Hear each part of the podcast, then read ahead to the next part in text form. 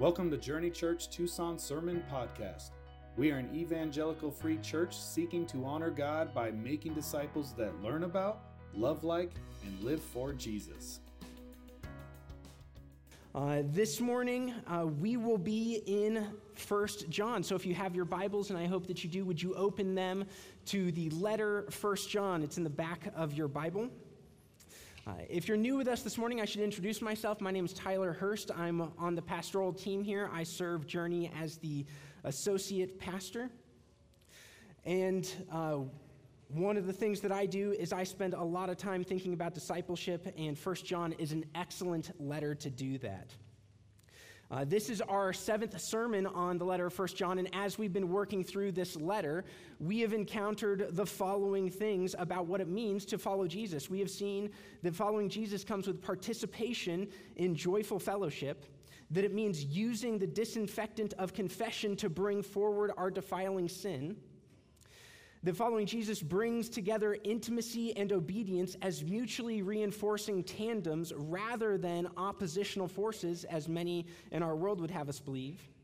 The following Jesus propels us toward one another in love by Christ's renovation of the command to love the church, to love the brotherhood.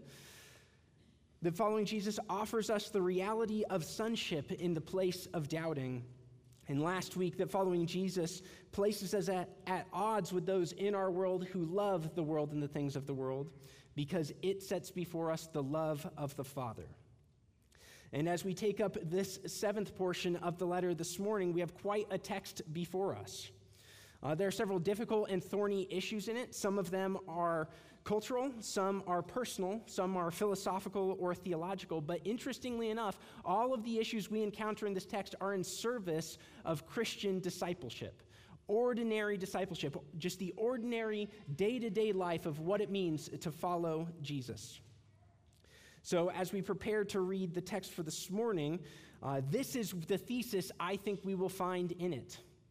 I believe that the purpose of this text is that the state of our culture calls us to an earnest and intentional pursuit of Christian discipleship. As I go throughout the sermon, I'll unpack some of those concepts and uh, we'll fill that out a bit more. Uh, so here's what I want to do as we get started this morning I want to pray. As we have just been reminded, uh, all that we do is not really us doing it, but it is Christ working in us. And so I want to pray to make sure that we are keeping that before our mind, that it is Christ in us this morning as I preach, as we listen, as we seek to submit ourselves to this text. And then we're going to read the text and we're going to reflect on this text, seeking to understand how it's communicating its own unique point that is subtly different from the rest of the letter of 1 John but at the same time, it is needed to be put in the context of the letter in order to properly understand it. So, would you bow with me as we pray and prepare to hear the text? Father in heaven, you abide in us and through us. Uh, you work through us uh, by the power of Christ. That as we seek to uh, as we seek to serve you, as we seek to go about our days, as we seek to follow Christ, we know that uh, while we may be tempted to think of this as just an effort, as something driven by the sweat of our brow that we can put more work into, we know that ultimately, that every inch we make towards Christ, every step we put in imitating Him, uh, we do so by your power. Uh, and so, Lord, we ask as we attempt to unpack this text and understand it this morning, would you continue to give us open and obedient hearts? Would you speak through me uh, to the hearts of your people gathered? Would you open our minds to what John has for us this morning, and would you help us see how it is relevant for us as we seek 2,000 years after this letter was written to follow Jesus in the same way that he was encouraging the original readers of this letter to? Father, this morning belongs to you, and it belonged to you long before we woke. Uh, but we give it back to you today as an offering, as a tithe, uh, because you are worthy of glory, honor, and worship. So be present and working among us through your Holy Spirit. We pray these things in the name of your Son and our Savior, Jesus Christ. So we are in the first letter of John. We're going to be in chapter 2, verse 18 through 27. By the way, if you're new to the Bible, John is at the back of your Bible. You can find the exact page by looking at the table of contents. And if you're looking for the chapters, those are the big numbers on the page. The verses are the little numbers on the page. So you're looking for a big number 2. Uh, and it begins this way in verse 18 Children, it is the last hour. As you have heard that the Antichrist is coming, so now many Antichrists have come. Therefore, we know that it is the last hour. They went out from us, but they were not of us. For if they had been of us, they would have continued with us. But they all, uh, but they went out that it might become plain that they were not of us. But you have been anointed by the Holy One and you all have knowledge. I write to you not because you do not know the truth, but because you know it, and because no lie is of the truth. Whoever is a liar, or who is a liar, but he who denies Jesus is the Christ. This is the Antichrist, he who denies the Father and the Son. No one who denies the Son has the Father. Whoever confesses the Son has the Father also. Let what you heard from the beginning abide in you. If what you heard from the beginning abides in you, then you too will abide in the Son and in the Father. And this is the promise that he made to us eternal life. I write to you.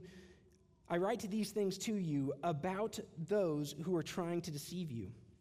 But the anointing that you received from him abides in you and you have no need that anyone should teach you. But as his anointing teaches you about everything, and is true and is no lie, just as it has taught you to abide in him. So, if you have been tracking with us in our Prepare for Sunday emails or in our Common Rhythm guides, which, by the way, if you're not sure what those are, those are two tools that our staff puts together that we put out in order to maximize the discipling effort of what we are doing right now as we gather. We believe that you will experience greater formation, greater discipleship if you think about what you are encountering on a Sunday morning before the first time, uh, before you come into this room and gather and sing. Uh, I don't know if you've ever experienced this, but you might stand and sing and think, I wonder what that song means, because you haven't actually thought about it before, because it's the first time you're encountering it is on a Sunday morning. Well, we created two different tools to help you press what we're doing here together further into your life to be more formative, to have a greater effect on you. So that's our Sunday morning Prepare for Sunday email. It usually goes out Wednesday or Thursday, and then the Common Rhythm Study Guide, which walks you through what we're doing each week. And if you have been participating in those with us, then you probably know when I said that there are thorny and difficult issues in this text, you probably already knew what they were. But if you weren't tracking with that, my guess is when you heard me read it, a couple of phrases stuck out to you. You might have heard the comments, last days or last hours, and Antichrist. And they probably caught your attention because those words have a certain valence, they have a certain effect on us because of a Christian culture. And when I read them, your mind might have been filled with images of things that you have thought about or read or seen.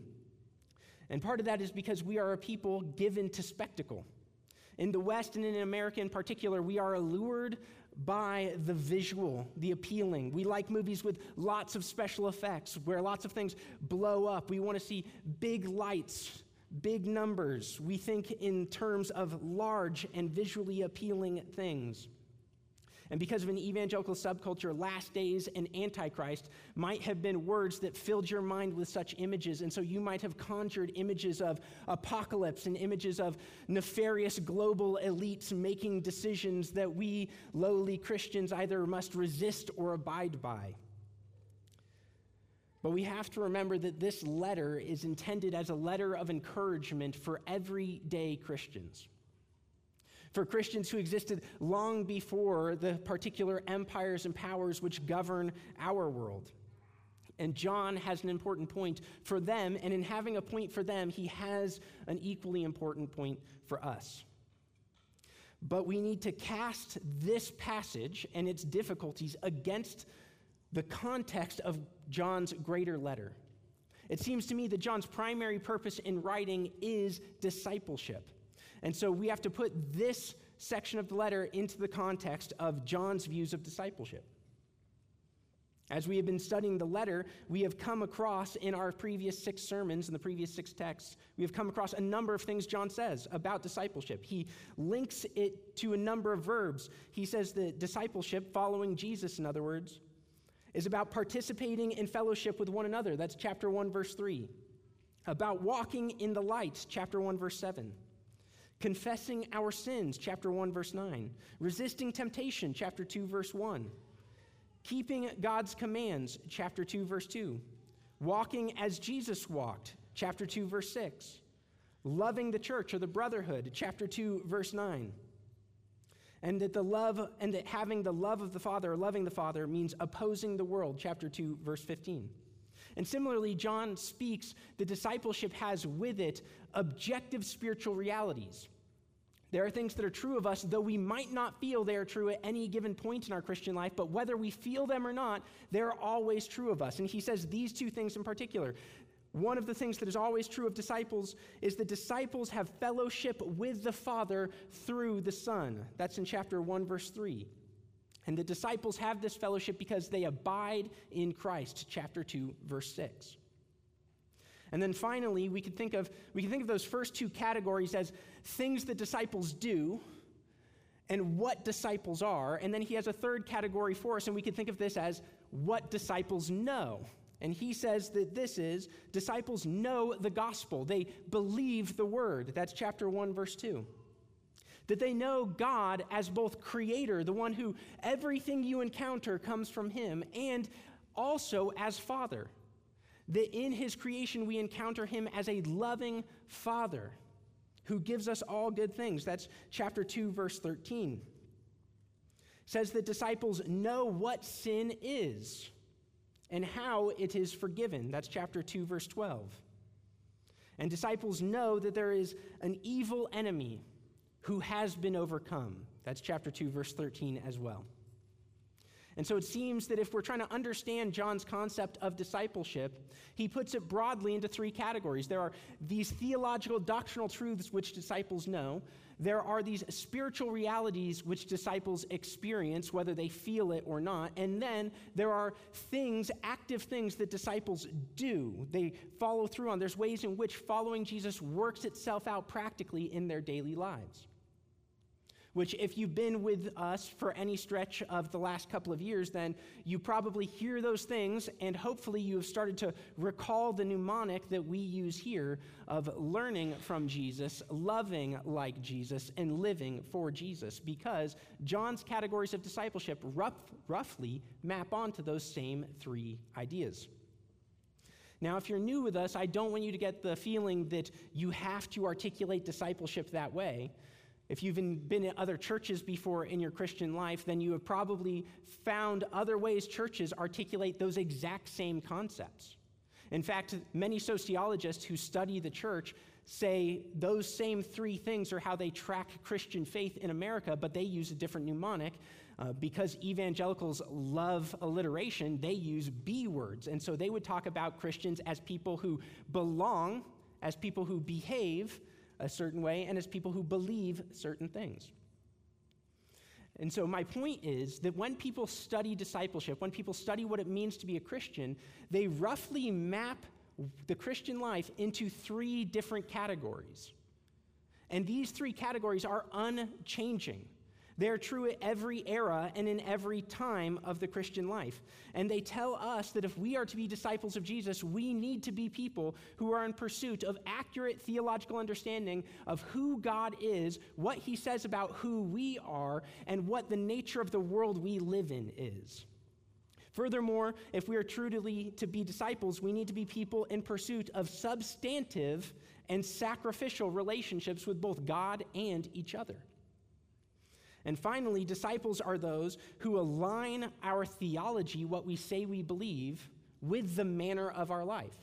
In particular, we align the manner of our life morally and missionally. We cannot say, in other words, that we, we believe robustly and we resist culture's push away from a Christian sexual ethic on something like, say, homosexuality, unless we also are going to align our lives missionally on what the Bible says about what proper heterosexuality is. And so we must, we can't just simply push back against hot button cultural issues without also admitting that we need to work on rising immorality within the church itself. We need to align our theology with our practice and be concerned about things like rising rates of premarital sex, cohabitation, and pornography use in those who would claim to be Christians. Likewise, we have to align our theology with what Scripture says uh, about how people get saved. If we want to say that we believe theologically, we strongly believe in the joy of salvation and the love of the Father for where we derive our significance and our meaning, then we cannot allow those in our social circles to be on their own in hearing the gospel. We must live missionally, taking the gospel to them, looking for opportunities to share about how Christ has worked in us. Think about our reading in Pastor Jim's prayer this morning. The woman at the well encounters Christ, and what does she do? In having a life changing encounter with Christ, she takes it back to her village, and it says, Many believed on account of her testimony. Why? Because she aligned the theology of what she came to believe about God with the mission of what she understood her, the call on her life to be. She was not a vocational minister, but an average person who was actually in a racially separated group who got saved but understood that regardless of what her life had looked like beforehand, believing in the man she just encountered meant sharing that message. And so we must work on the alignment of our theology, our morality, and our mission.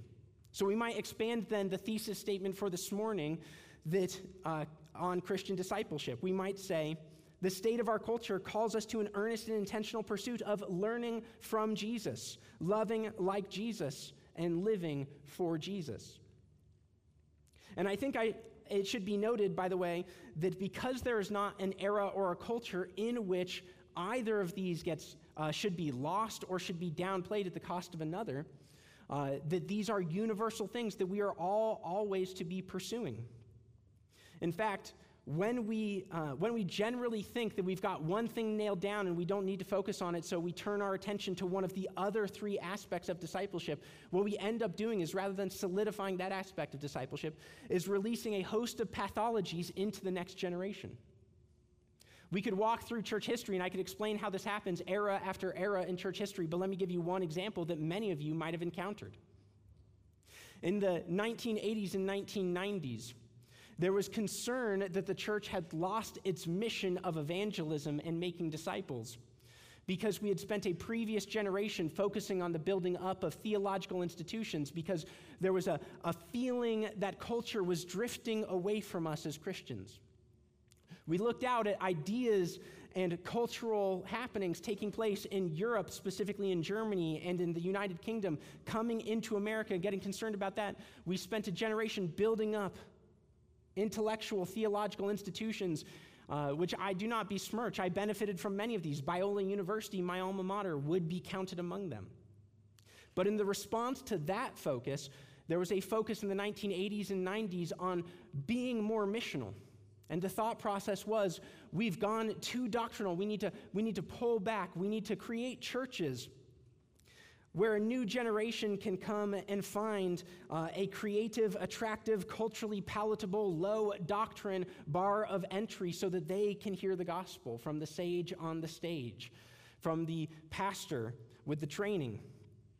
And so churches tried to become a comfortable place for the lost Preaching robust doctrinal sermons which dug deeply into Scripture was seen as passe, beyond its time.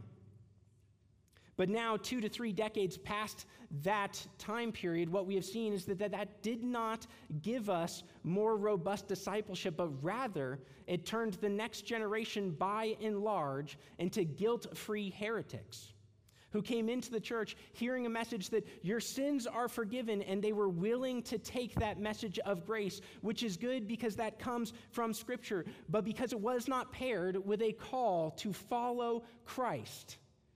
There was no repentance of sin. And there was no theological formation.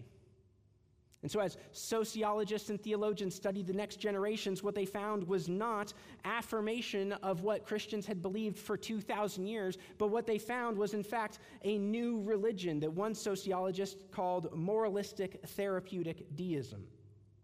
Moralistic, God wants you to be good. Therapeutic, He wants you to feel good. And deism, that God is distant and has little to do with your life.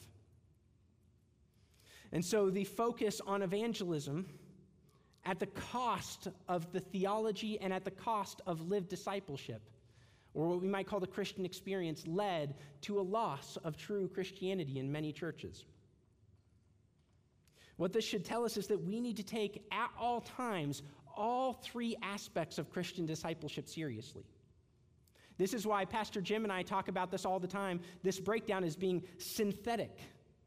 That we are, when we isolate these things, theology, life, mission, when we isolate them from one another, we are doing that as a, uh, in a sort of fake manner in order to see where we need to grow. Because biblically speaking, and I think the letter of First John gets at that, all three of these interlock to say if you are theologically growing but you are not on mission, then you have not properly understood the doctrine and the theology. To say that if you are on mission but you cannot tell me who God is, your mission is useless. To say if you are doing those two things, but you are not personally following Jesus Christ, you are simply setting the church up for failure when its leaders and evangelists show a woefully inadequate morality for what Christianity calls us to. We were called to worship a holy God, so too our lives must reflect holiness. It seems to me that these three aspects of discipleship are what are in the foreground of John's letter. As John is writing, he is concerned to communicate the interlocking relationship between these three things. And so he keeps on coming back to talk about abiding and obedience and relationship and fellowship and love and the Father and the Son. And he is connecting these things over and over together. And this is what we might call the foreground of the picture of First John. But in our passage today, John twists the lens on his camera he blurs the foreground in order to bring into broad focus that which is in the background. The cultural context into which Christian discipleship takes place. I think he does this because he senses that his audience has questions has concerns. His audience has encountered false teachers. His audience has seen people walk away from the faith. And his audience experiences persecution for what they say they believe. And he needs to remind them that all the things he is talking about, as lofty and spiritual as they might seem at face value, are always done in the earthy reality of day to day life as a Christian. And so, as he draws the context forward, it is there that then we, we encounter these concepts of the last hours and the antichrists. And we must put these into that proper context, lest we get taken with the spectacle of what they might mean. So let's think about each of these for a bit. The last hour. A careful reader of the Old Testament narratives and prophecies will regularly come across similar phrases the day of the Lord, in that day, in the last days. These phrases are used in the Old Testament to speak of a time in which God would manifest himself in this world.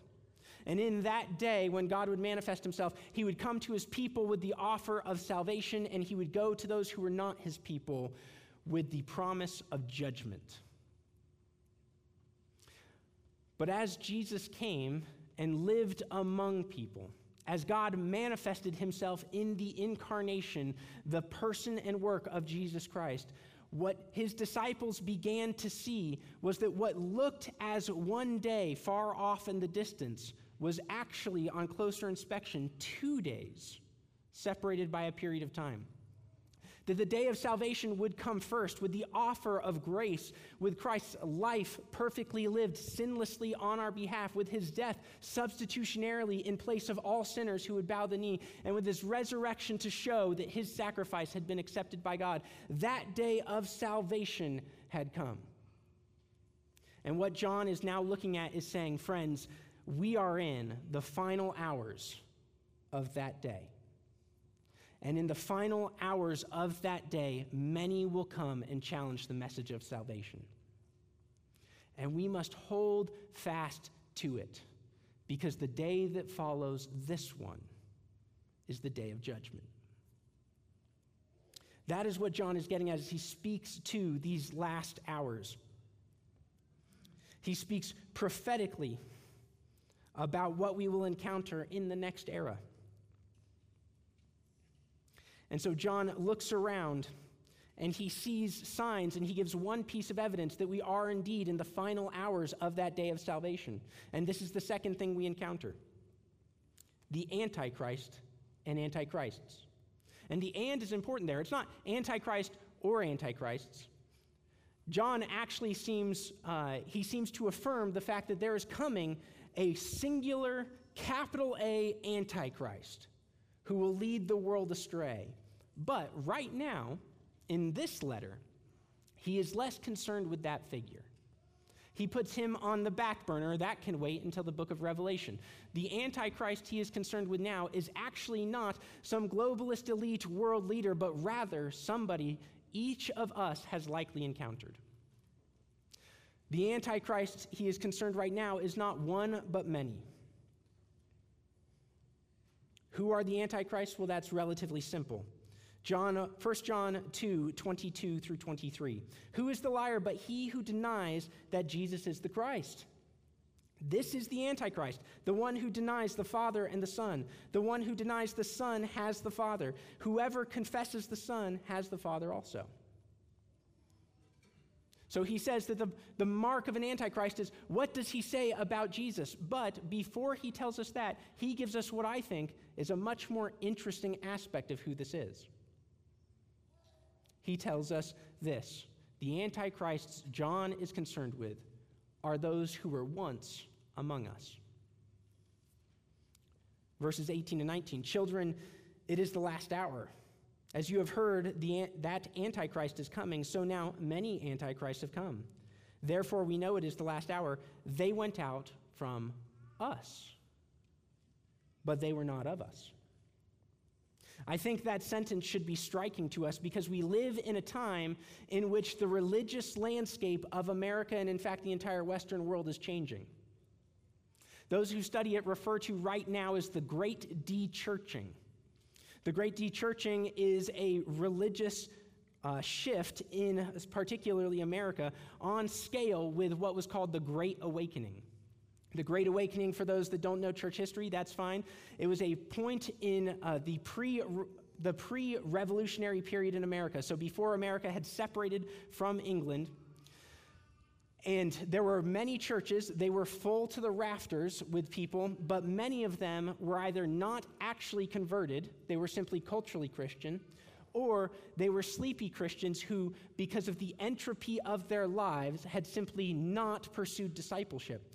And in a period of time, the Holy Spirit on multiple locations in America descended on these churches through the normal means of grace, through people's Bible readings, through people's prayer lives, through pastors getting up and giving sermons, through churches gathering together. The Holy Spirit descended in such a way in which all the normal things Christians do had a magnified impact. And many who had given their lives to Christ but whose discipleship had fallen into disarray woke up they saw the importance of following Christ, of dedicating each and every day to Him, and they fervently pursued Him.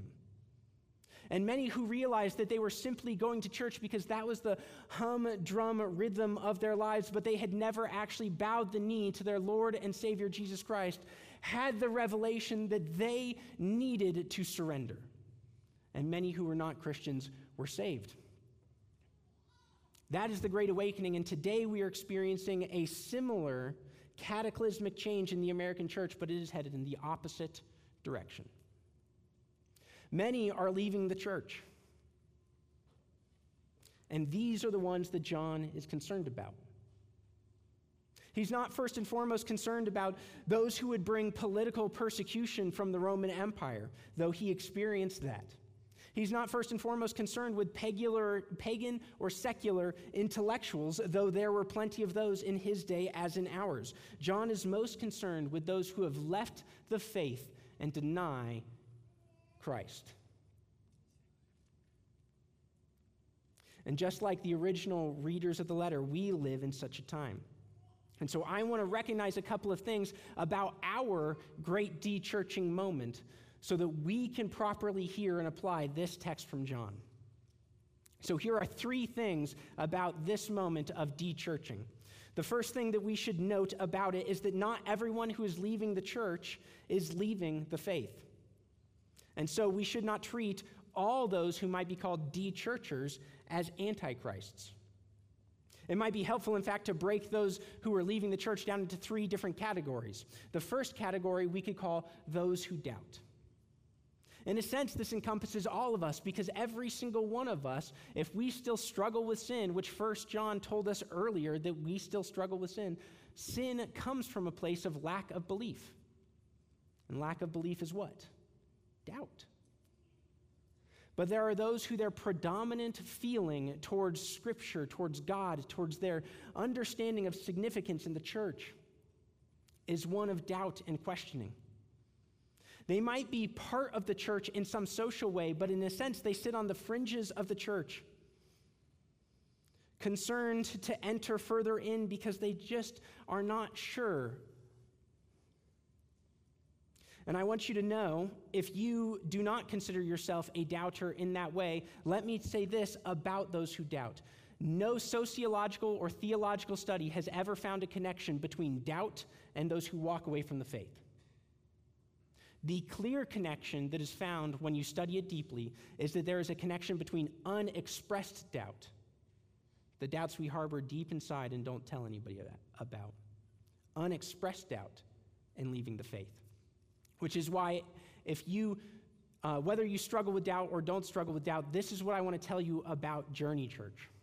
Pastor Jim, the elders, myself, and our staff strive with great effort to make this church a place where you can doubt.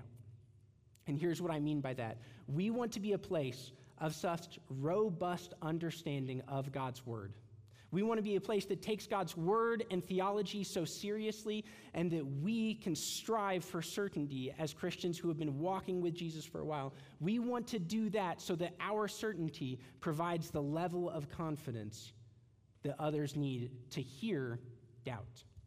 Because the thing that kills faith is not doubt, but that doubt which gets unexpressed, that doubt that we harbor inside. And so please hear me say if you do doubt, I hope that this is a safe place for you. I would say my office door is always open to you, but there's a keypad on it and it locks automatically when I close it. But usually, my office door is always open to you. I am fine with your doubts because I am certain in what I believe.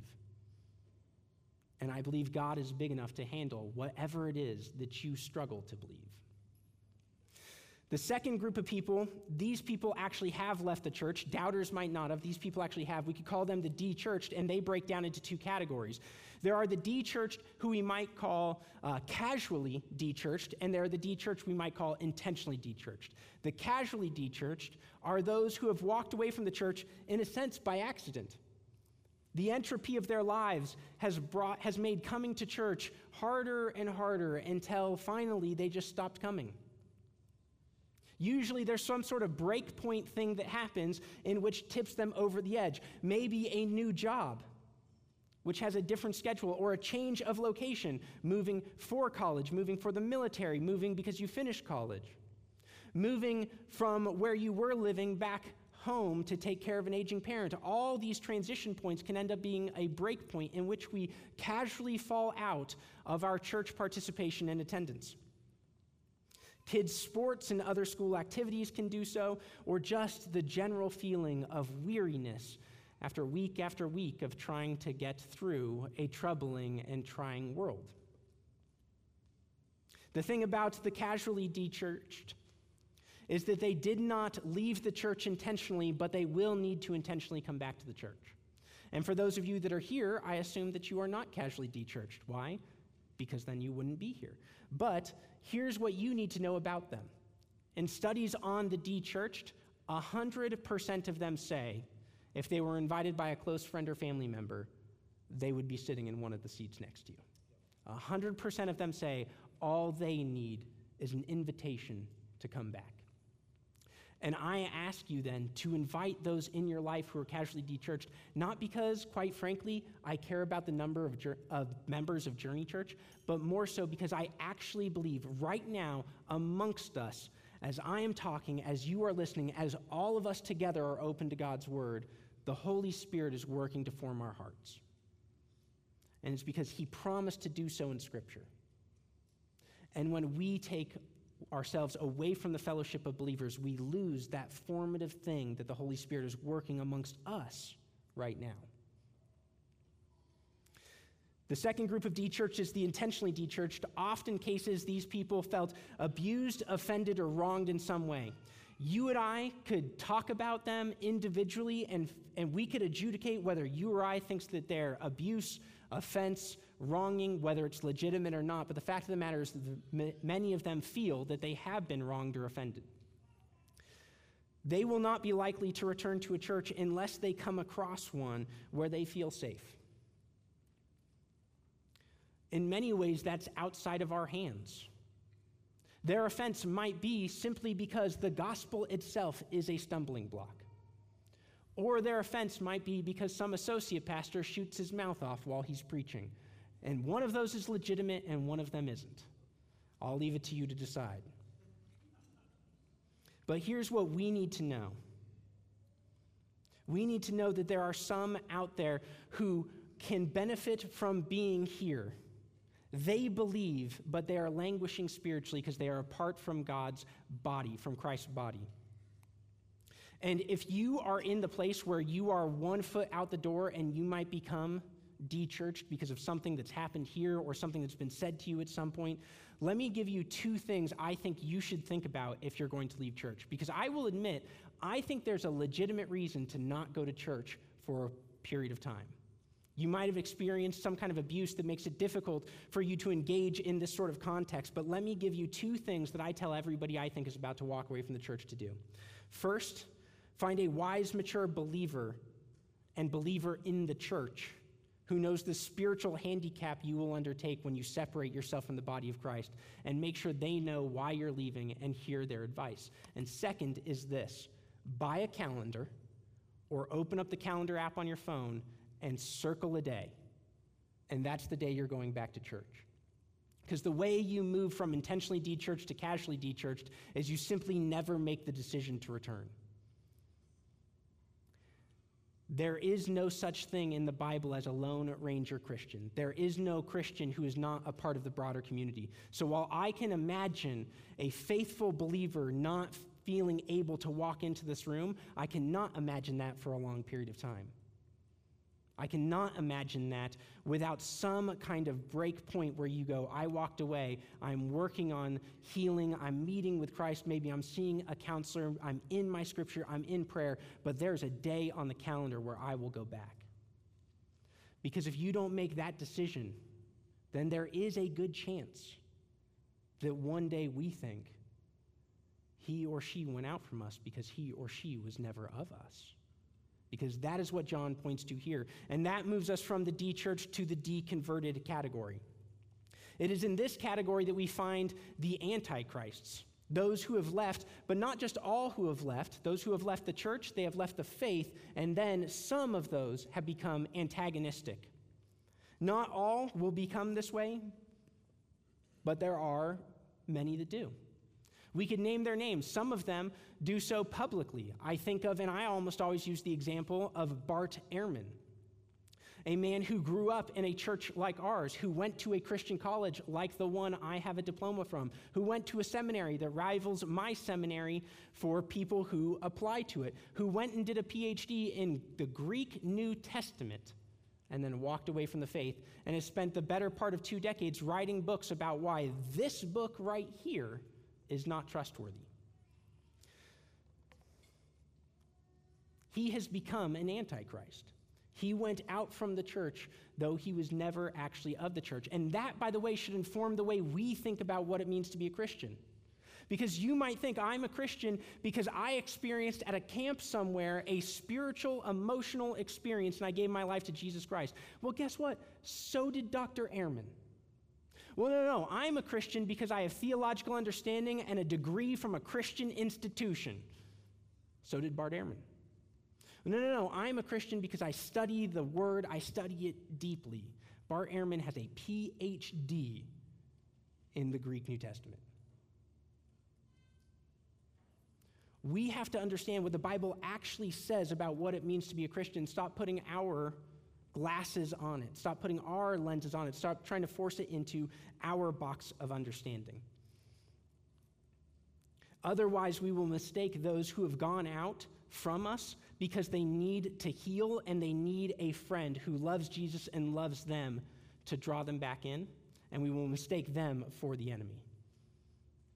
Or vice versa, we will mistake somebody who might be an antichrist for somebody whose testimony about the church, testimony about Scripture, is reliable. So that's the first thing I wanted to note about this moment of great dechurching. Here's the second thing I want to note. Uh, if not all those who have left the church are antichrist, the second thing we should note is that uh, these groups each need different things.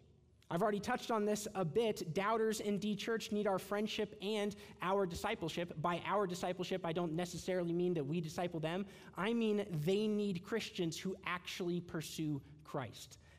Robert Murray M'Cheyne, if any of you have done that Bible reading plan where you read a chapter in the Old Testament, chapter in the New Testament, and a chapter of the Psalms, if you've done that read through the Bible, Robert Murray M'Cheyne came up with that. It's called the M'Cheyne reading plan. He said of his people, my church's greatest need is my personal sanctification. RD church friends and doubting friends' greatest need is our personal discipleship. As we pursue Christ, we are able to lead them in pursuing Christ as well. But what do the deconverts need? Whether they are embodying the disposition of an antichrist or not, this group needs us to state the gospel clearly and to give our reasons for believing in it. There's an important caveat here. By and large, the arguments and strategies of a previous generation for evangelism and apologetics will not work with this group, and we need to come to terms with that. You see, in previous eras of the American church, when we were evangelizing people, we were evangelizing those who had not sat in these chairs, who had not heard these sorts of sermons, who had not attended Christian colleges. But in this era, when we do evangelism and apologetics, when we seek to clarify the gospel, we need to understand that they have experienced all of these things, and this is what they walked away from we, in a sense, need to be innovative in how we proclaim the same gospel that Jesus proclaimed when he walked the earth. We need to be innovative in how we think about evangelism and evangelizing the same gospel that John writes about here. And we need to be innovative in how we do our apologetics, just as the martyrs innovated in the first century. And I would just say, from my experience in sharing the gospel and doing apologetics, the primary thing we need to innovate is letting go of cookie cutter arguments and starting to build meaningful relationships. We need to engage in meaningful relationships that allow people to see that we, in fact, live out what we believe. That people come over to our houses and they see that you raise your kids differently because you believe as a father that you are a conduit to what your children will believe about the Heavenly Father. They need to see wives submitting to husbands not because men are better than women, but because God said that men are designed to lead the church and the home. They need to see people who sacrificially love one another. I experienced this. I won't say who it is because I didn't ask them if I could, and it's not in my notes. But this week, uh, we had a little medical scare in my house, and my wife and I had to go to the ER. And, in, and from 5 p.m. to 2 a.m., two of our friends from this church sat at my house to make sure my kids ate dinner and got to bed. You see, we need those who have walked away from the church to actually see that we, friends, believe what we say we believe. Because the things that get platformed and bullhorned and come through the megaphones of the Wall Street Journal and the Atlantic and the New York Times about what Christians and pastors do are almost always messages of where we fail. And we do fail because we are not perfect. But we need to show people that we are striving each and every day to walk closer with Christ. And the only way that will happen is if we invite people into our lives. If we live faithfully in front of them with hospitality and kindness. And you can do that, by the way, because here's one thing that you need to know about those who often walk away from the church and the faith the vast majority who walk away don't walk away because of an intellectual argument that you might not feel prepared to answer. The vast majority who walk away walk away because of a feeling of anger or anxiety. And here's the thing if you know Jesus Christ and are full of the Holy Spirit, you know what you have according to the scriptures? A peace that surpasses all understanding. You have the answer for their anger and anxiety, even if you don't have the answer for their cosmological argument about why they don't think God can exist or about their problem of evil. There's so much I would like to say here, but I just don't have a ton of time left. So let me say this. If you want to know what it looks like to minister to those who have walked away from the church and the faith, all you need to do is this would be your homework for this week. Open up the Gospel of Mark and read it from chapter 1 to chapter 16. And what you will encounter is Christ again and again modeling what it looks like in compassion, love, and truth to encounter those who have walked away or have been left on the outside. You'll see Christ with a man with a withered hand Christ interacting with a man possessed by an army of demons. Christ being touched by a woman and ministering to a woman who was ritually unclean because of chronic bleeding. Christ interacting with those who would be racially outcast. Christ interacting with those who are blind, leprous, or lame, which in their day would have been presumed to be because of some kind of sin that them, their father, or their grandfather committed. And Christ even interacting with a criminal nailed to a cross next to him, telling him, I tell you the truth, you will be with me in paradise. You see, we could consider all of these stories, and each one of us probably has one of a similar manner. And each one of them is of Christ interacting with somebody who's hurt, anxious, and angry. And Christ ministering to them in the midst of that, not first and foremost with intellectual arguments, which again, I'm getting a PhD. I believe in intellectual arguments, but in this era, it will likely be relationships that pushes the gospel forward. Which means, friends, we need to make space in our lives. My guess is the biggest hindrance to our evangelism is our busyness. The third thing we need to think about in this cultural moment is those who leave might never have been among us in the first place. That's what John says here. And I want to be careful with that because statistically, every single one of us in here knows somebody who has walked away from the church or walked away from the faith or both. They might be our closest relations, they might have grown up in our homes, they may be our children, our friends, or our siblings. And here's what I don't want you to hear because here's where we accidentally do a weird thing when we read the Bible. We tend to hear something, a strong truth, and we make it into something universal about somebody else. So we say something like, Scripture teaches that wives are to submit to their husbands. And you say something like, So you're saying that the Bible promotes abuse? No, I didn't say that. The Bible doesn't say that. The scripture teaches that God is sovereign over the human heart. So you're saying that people don't have freedom. No, I didn't say that. The Bible doesn't say that. So you're saying that somebody who walked away from the faith is lost and they were never of us and they're condemned to hell. No, I didn't say that, and the Bible didn't say that, because here's the thing. We need to understand who's lost, but we should never, when seeking to understand that, forget how we position ourselves towards the lost. Friends, how do we position ourselves towards the lost? Do we shun them and turn our back on them? No, that has never been the message of Journey Church. That has never been the message of Scripture. The message of Scripture is when we think somebody is lost and when somebody does not have faith in Jesus Christ, we pursue them in love. Because why? Some who left and were never among us still have the opportunity to hear. They may be spiritually lost, but they are not yet eternally lost.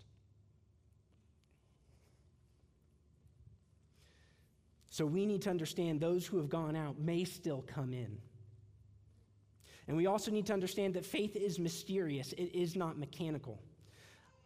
I wish I could say uh, that in ramping up our discipling ministries, we are building structures and curating content that will guarantee no deconversion takes place at Journey. But the fact of the matter is that that's just not possible. It's not possible as a parent in your homes to make sure that your kids walk in the faith. Why do I believe that? Jesus had 12, he lost one. Judas still deconverted. Paul had a man with him on his missionary journeys named Demas who walked away. In love with the present world, is what it says of him. We cannot guarantee these things, but we can build meaningful friendships. We can be fervent in our prayers. And we can seek opportunities to share the gospel. And let me retouch the thesis one more time before I pray and we sing again. I think what we can say about this passage then is this it means that the last hour and the presence of antichrists call us to an earnest and intentional pursuit of learning from, loving like, and living for Jesus. John, after presenting the background context of discipleship and the Antichrist in the last hour and these things that might reel us with anxiety, fill us with anticipation of what is coming. John then twists the lens again and puts discipleship back in context. In verses 20 and 21, you have been anointed with the Holy One. You all have knowledge. I write to you not because you do not know the truth, but because you do know the truth and know lies of the truth. Verses 24 through 27. Let what you heard from the beginning, open parentheses, the gospel of Jesus Christ, close parentheses, abide in you if what you heard from the beginning abides in you, then you too will abide in the Son and the Father, and that and this promise that he has given you eternal life. I write these things to you about those who are trying to deceive you, but the anointing you received from him abides in you, and you have no need that anyone should teach you. You see, John pivots at the end of the section back to discipleship. And in his pivot, he tells us to remember the gospel, to abide in the Father through the Son, and to hold fast to scriptural truth. All of those he has said many times over in the previous six sections of this letter, but here he adds one more thing the Holy Spirit. All Christians are filled with the Holy Spirit, and this is why you cannot lose your salvation because you cannot lose the Spirit. The Spirit dwelling in us is what makes it possible for us to abide in Christ. And the Spirit is, in fact, a person of God. If this is a new concept for you, we here at Journey Church believe in the Trinity, which is that we believe in one holy, sovereign, all powerful, all knowing, and all loving God that is comprised of three persons Father, Son, and Holy Spirit. Each of them equally and eternally always has been, always will be God. And what it means that the Holy Spirit is a person of God, the reason why I share that with you is because if He is God and He is a person, then you can have relationship with Him. And I would say what John is getting at is that our certainty and our clinging, our understanding of the gospel that keeps us from leaving the faith and leaving the church is this What is the quality of your relationship with the Holy Spirit? Do you know the Spirit that indwells you? Because in growing in knowing Him, relationally knowing Him, you will find greater assurance.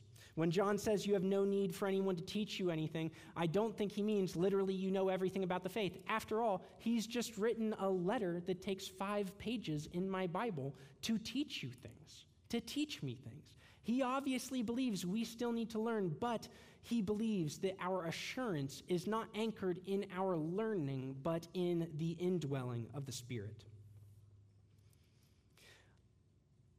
At the end of my sermon, I have started to talk about the Holy Spirit, who I have literally taught classes on. I could assign you books on the Holy Spirit. We could be here for hours. But let me tell you this I think the most important thing for us to do is not primarily to sit and try and fill our heads with content about the Holy Spirit, but try and sing from our hearts about the Spirit. So, what I'm going to do is I'm going to pray. I'm going to invite the band back up, and we are going to learn a new to us song and so what I want you to do is as after I pray and the band starts playing it, I want you to think about the words. I don't want you to immediately stand and sing because I want you to hear the words that we are singing. I want you to think about who God is. I want you to think about your dependence upon Him. And then when you are ready, if you believe what we sing, and you've picked up the tune, it's fairly easy. You picked up the tune, then please stand and join us. But first, let me pray. Lord, Father, we thank you for your word. We pray for our friends who have walked away from the faith for legitimate, uh, challenging reasons. Maybe they have experienced abuse. Uh, maybe they have been wronged or offended in legitimate ways. Lord, we pray that you would be ministering to them, calling them to yourself. We pray for those who are outside the church. Would you give them the sense of what they miss when they do not gather, as your word tells us to, with your people to hear your word proclaimed and to worship you together? Would we not be given to the lie of this technological age that mediation through screen and audio can take the place of being with one another? And Father, would you work in our hearts to make us a people of hospitality and discipleship, that we grow in our likeness of Christ, and that we are able to invite others in to see that, that they might see a faith, a belief that is attractive, that is real, and that can, in fact, be lived out by those who are filled with the Spirit. And so, Father, all of that is to say, would you give us lives that glorify your Son, our Savior, Jesus Christ? We pray all of these things in His holy name. Amen. Thank you for listening to Journey Church Tucson Sermon Podcast.